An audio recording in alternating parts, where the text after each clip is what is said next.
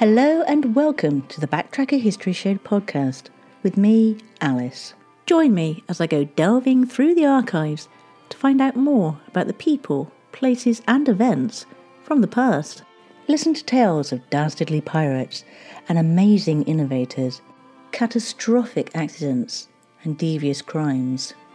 This podcast has it all, and this episode is no exception. So get ready to give your ears a treat and maybe learn a few things on the way. As I don't believe in sanitizing the facts of history, these episodes may contain information that some people find disturbing.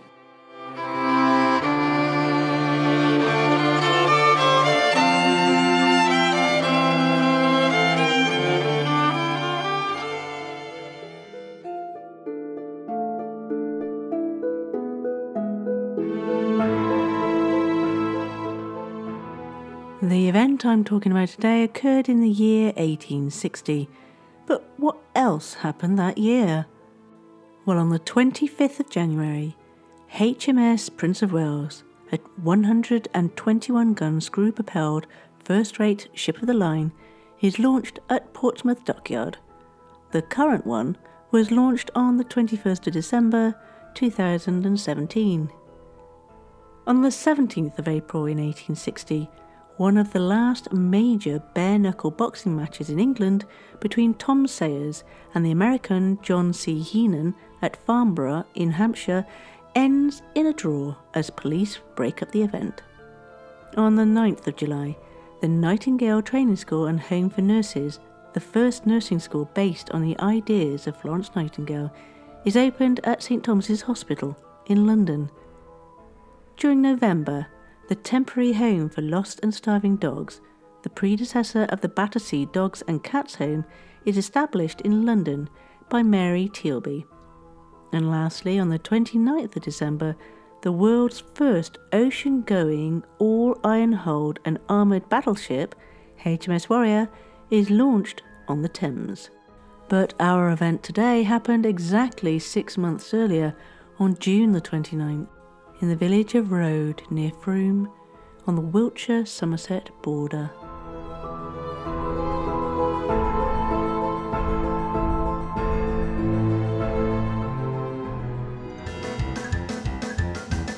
Word of the week.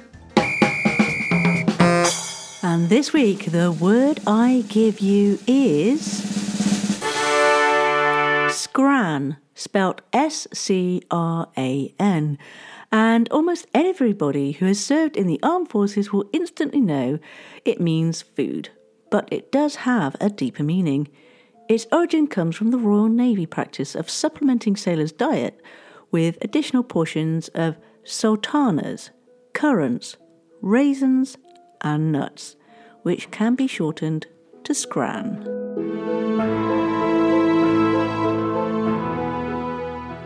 On the 10th of April 1944, Miss Ruth Emily Kay passed away at the Loreto Convalescent Home in Albert Road, Strathfield, New South Wales, Australia. Just two months before she'd celebrated her 100th birthday, when Strathfield Council sent her a sheath of gladioli eight feet long. Another friend sent a bottle of champagne and she also received a telegram of congratulations from the Governor General. A small party celebrated her milestone. After her death, obituaries praised her nursing work and selfless care of patients over many years in institutions such as Lazaret Home for Women Lepers at Little Bay and the girls in her care at the Parramatta Girls Industrial School. She had also spent many years as matron of the Maitland Nurses' Home. The newspapers also reported that Emily Kay had been born in Devonshire, England, and came from a large family. She had travelled, settled in Australia during the 1860s, and trained as a nurse in her 40s. It was many, many years after her death that the shocking true story of Ruth Emily Kay's past was revealed. Indeed, she had been born in Devon in 1844 and had a number of siblings, but her name was really Constance Emily Kent.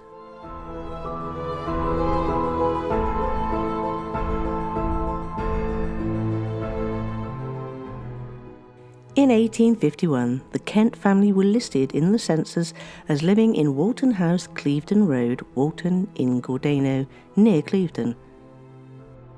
The father, Samuel Saville Kent, was inspector of factories for the southern and western counties and that's why they had to move around. Eventually, for health reasons, the family moved from London to Sidmouth and hired a nanny, Mary Pratt. Samuel's wife, Mary Ann Kent, already had eight children, four before Constance, with only three surviving.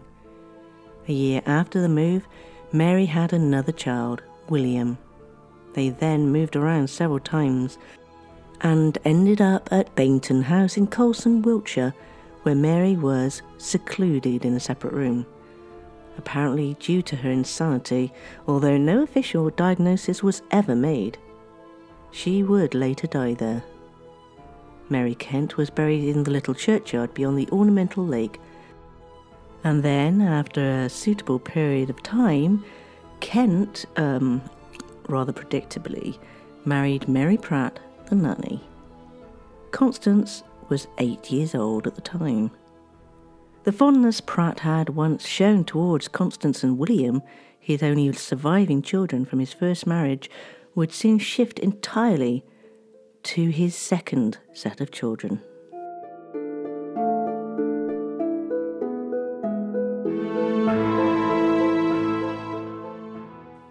Don't need to be a psychologist to figure out that Samuel Kent's behaviour would lead to some jealousy amongst the older children of the favouritism shown to their younger half siblings. The family eventually settled at Rose Hill House near Frome, on the Wiltshire Somerset border, and Constance, resentful of her stepmother, tried to run away. Eventually, she was sent to boarding school. On June the 29th, 1860, when the second Mrs. Kent was heavily pregnant with her fourth child, the family was rocked by tragedy. Some time after midnight, the family dog barked. It wasn't until morning that a nursemaid discovered the cause. Her name was Elizabeth Gough, and she awoke to check on the three youngest Kent children. That was when she realised Francis was missing. The impression of the child was still there as if he had been softly taken out. She would recall later.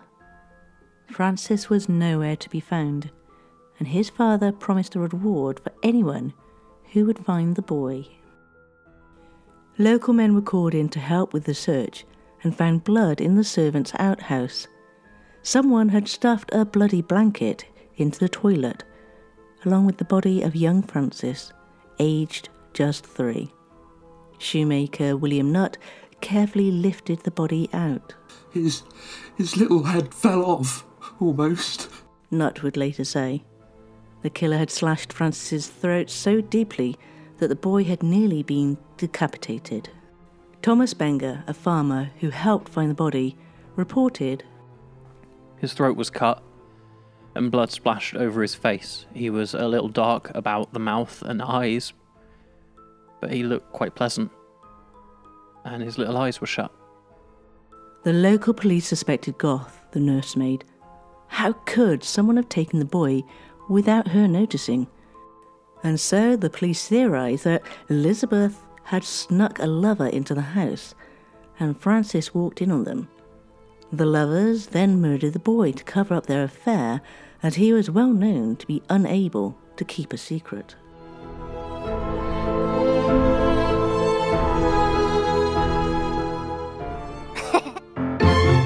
Word on the street. This week we're venturing to Ashman Close in BS5, Bristol. This was named after Sir Herbert Ashman, whom Queen Victoria created as First Lord Mayor of Bristol when she visited the city in 1899 to open a new convalescent home on the edge of the Downs, which later became the Bristol Maternity Hospital. This visit was part of the celebrations to commemorate her Diamond Jubilee.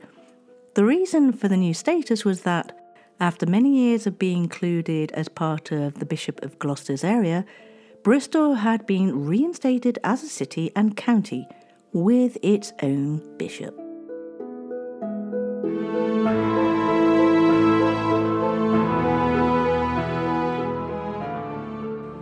As you can imagine, the small police force in rural Wiltshire struggled with this high profile case and soon called upon Scotland Yard, who sent Jonathan Jack Whicher from London to solve the crime. The children's nursemaid was an early suspect, as was Mr. Kent himself, but so too was Constance, at the time aged only 16, and her younger brother, William, both home from boarding school. Jack Whicher strongly suspected Constance, mainly based on the fact that her nightdress was missing. However, in a Victorian era society, it was almost unthinkable that a lowly detective could suspect and implicate a gentle born girl of the middle classes. And yet he did, with good reason. Constance Kent was unusually strong, and, as Whicher would say, She appears to possess a very strong mind. she also slept alone and had in the past hidden things in the same outhouse her half brother was found in. Once Whicher from Scotland Yard was involved, he interrogated 16 year old Constance for a week, but she refused to break. Finally, though, he released her and the case went cold. Whicher, though, vowed We will only know the truth when Constance Kent confesses. Amid rumours of adultery and madness, the family secrets were both laid bare and embellished for public consumption. Did the father, Samuel Saville Kent, make up his first wife's illness just so that he could have an affair with the then nanny Mary, whom incidentally he married after the first wife died? The newspapers lapped all this up. The author Wilkie Collins later based elements of the Moonstone and Sergeant Cuff in particular on Whicher and the Road Hill murder, which brought the murder more publicity. But Whicher himself was ridiculed at the time. With all the public scrutiny, Constance couldn't return to the fractured family she had left behind and was sent by her father to school in France. Later, she became a probationer and nurse trainee with the Anglican nuns at St. Mary's Convent in Brighton. Shockingly, though, and in a twist that no one could have seen, in 1865 a penitent Constance confessed to the crime.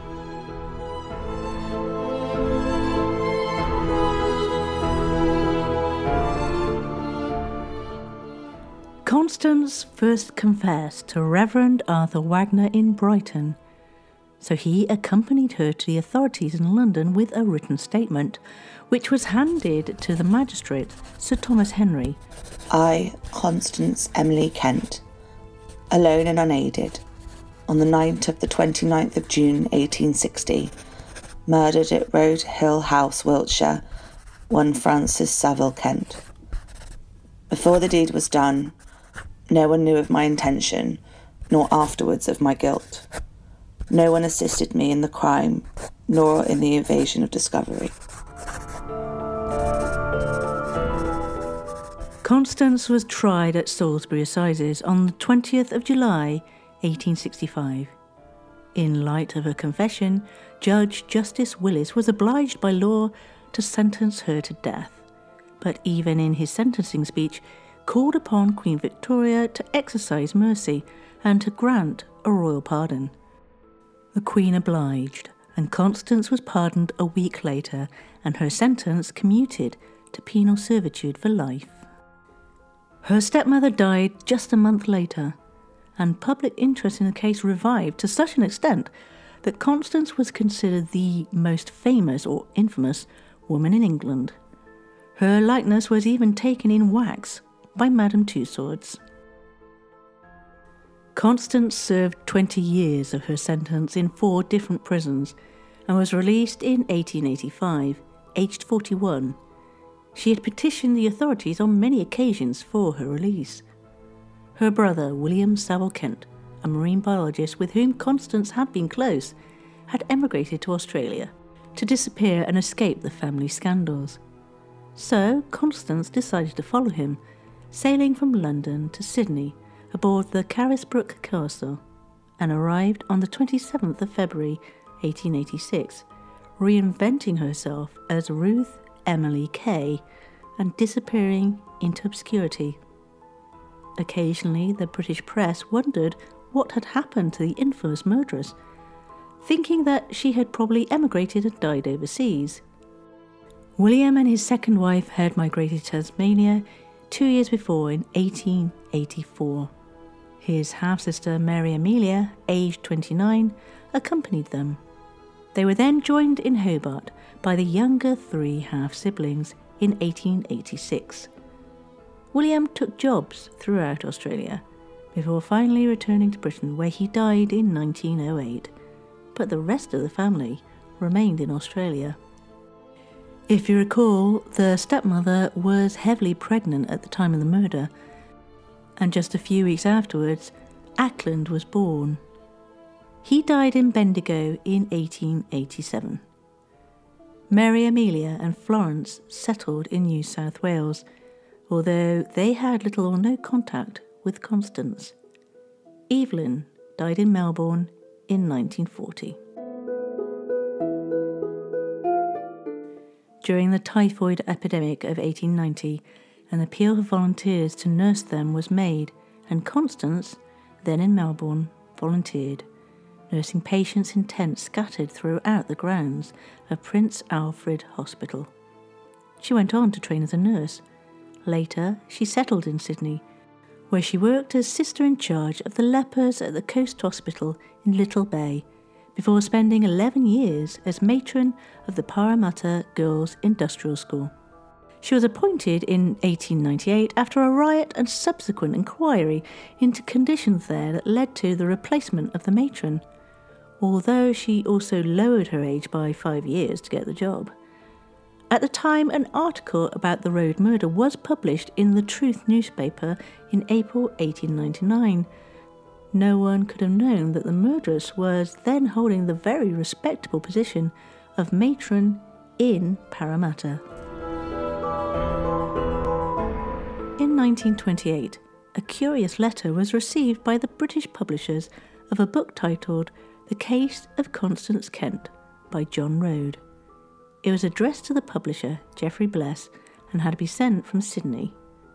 Becoming known as the Sydney Document, the 3,000 word letter objected to the aspersions of insanity cast upon the first Mrs. Kent and outlined the acrimonious relationship between Constance and the second Mrs. Kent. Although written in the third person, the letter could only have been written by Constance herself. Miss Kay's final years were spent at the Loreto Convalescent Home in Strathfield, where her 100th birthday was celebrated in style. She passed away on the 10th of April 1944 and is buried at Rookwood General Cemetery, New South Wales. And it was not until the 1970s that the truth of her identity was widely discovered. The terrible murder of Francis Saville Kent caused uproar and indignation in society and influenced many, many authors. Amongst them was Wilkie Collins and Charles Dickens, who both based novels on the plot of the story. Wilkie Collins with Moonstone and Charles Dickens with The Mystery of Edwin Drood.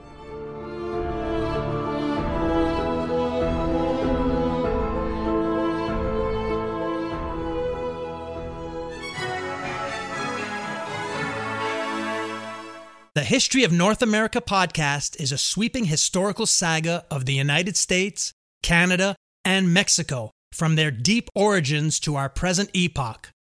Join me, Mark Vinet, on this exciting, fascinating, epic journey through time, focusing on the compelling, wonderful, and tragic stories of North America's inhabitants, heroes, villains, leaders, environment, and geography.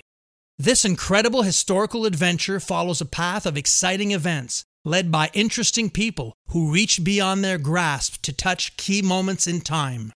The History of North America podcast series is an educational and entertaining look at the thrilling chronicle of North America, an action packed tale of a continent that is still unfolding. I invite you to come along for the ride.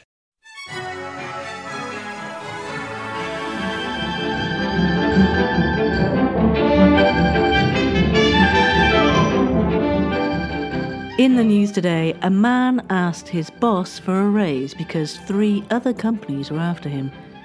The boss asked which ones, so the man replied gas, water, and electric.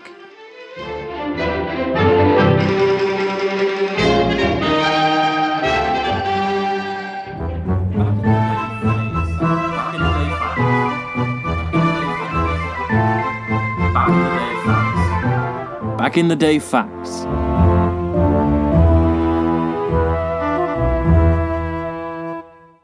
Let's start off with the 4th of February 1555, when John Rogers is burned at the stake, becoming the first English Protestant martyr under Mary I of England.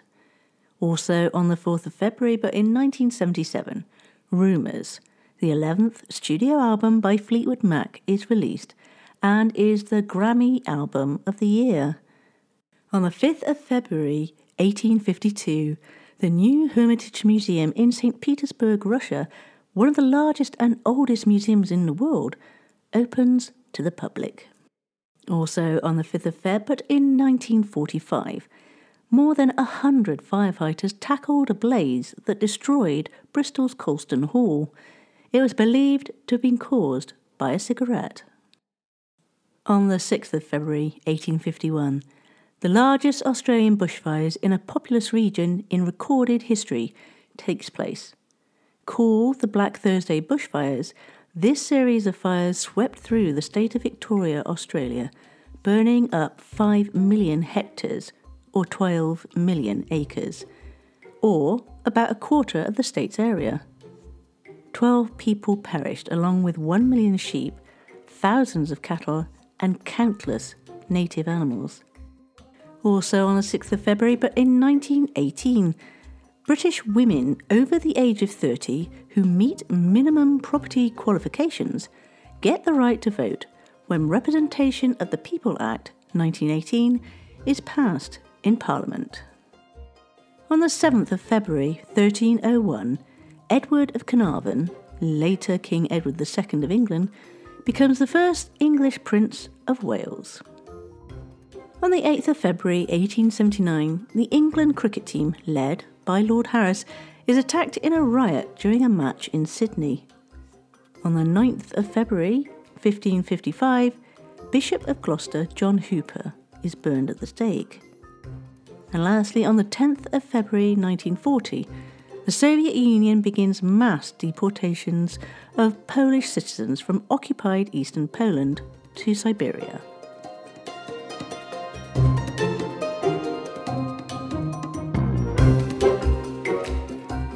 Well, that's it, I'm afraid. It's the end of the show. But don't worry, I'll be here, same time, same place, next week.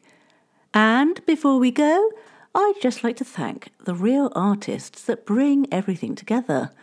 And this week we have our very own Steve Shepherd, as well as Caroline Ball, Joe Wilson, Sam Roberts, and Molly Jeffries from St. Stephen's Drama Group right here in Bristol.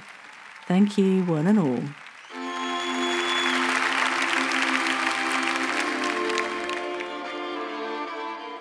Thank you once again for listening to me, Alice, on the Backtracker History Show. If you'd like to get in touch with me, you can find me on Twitter or Facebook by looking up at Backtracker UK with a capital B, a capital T, and a capital UK. I also occasionally post onto TikTok and Instagram. So do come along and find me because it's amazing to hear from you and get some feedback or even ideas for future shows. As a small independent podcaster, your help and support is always appreciated. And one way you can do that is to rate the show wherever you get your podcasts. Leaving a review also helps as it gives other people an idea of what the show's about.